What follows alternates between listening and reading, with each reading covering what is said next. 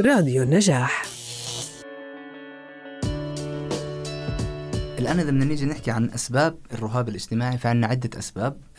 في أسباب لها علاقة بالوراثة وفي أسباب لها علاقة بالبيئة. لكن هل هل بنقدر نحكي إنه الوراثة الشخص اللي عنده رهاب اجتماعي راح يورث لأولاده الرهاب الاجتماعي؟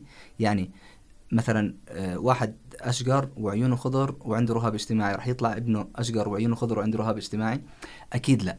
أكيد لا. وإلا إحنا بنحط حاجز قدام علاج الأشخاص وقدام إنه خلص يعني يأس بنخلي الأشخاص ييأسوا من الحياة وحتى يمكن يتجنبوا فكرة الزواج اللي هي أصلا هم عندهم تجنب وعندهم قلق فحيتجنبوا فكرة الزواج وفكرة الإنجاب وفكرة إنه يكونوا في مج... يكونوا مجتمع صغير لأنه ما راح يتعالج.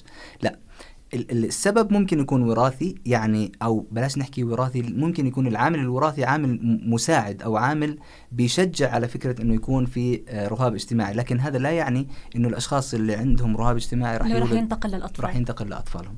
آه، أكثر هو مكتسب آه، الأزلي بين فكرة الوراثة والبيئة هو صراع موجود في في المجال النفسي منذ يعني من زمان كثير.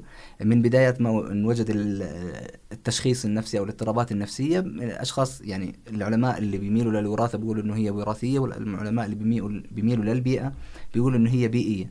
إحنا بنقول لا آه أنا بتبنى الفكر اللي بيحكي إنه هم الاثنين ممكن يكونوا لهم سبب. إذا كانت آه في عوامل وراثية ممكن تكون مساعدة آه على إنه يتكون عند الشخص رهاب اجتماعي. لكن إذا إذا اشتغلنا عليه صح من من الطفولة فهذا الشخص ممكن يتجاوز ونعمل له وقاية من الرهاب الاجتماعي.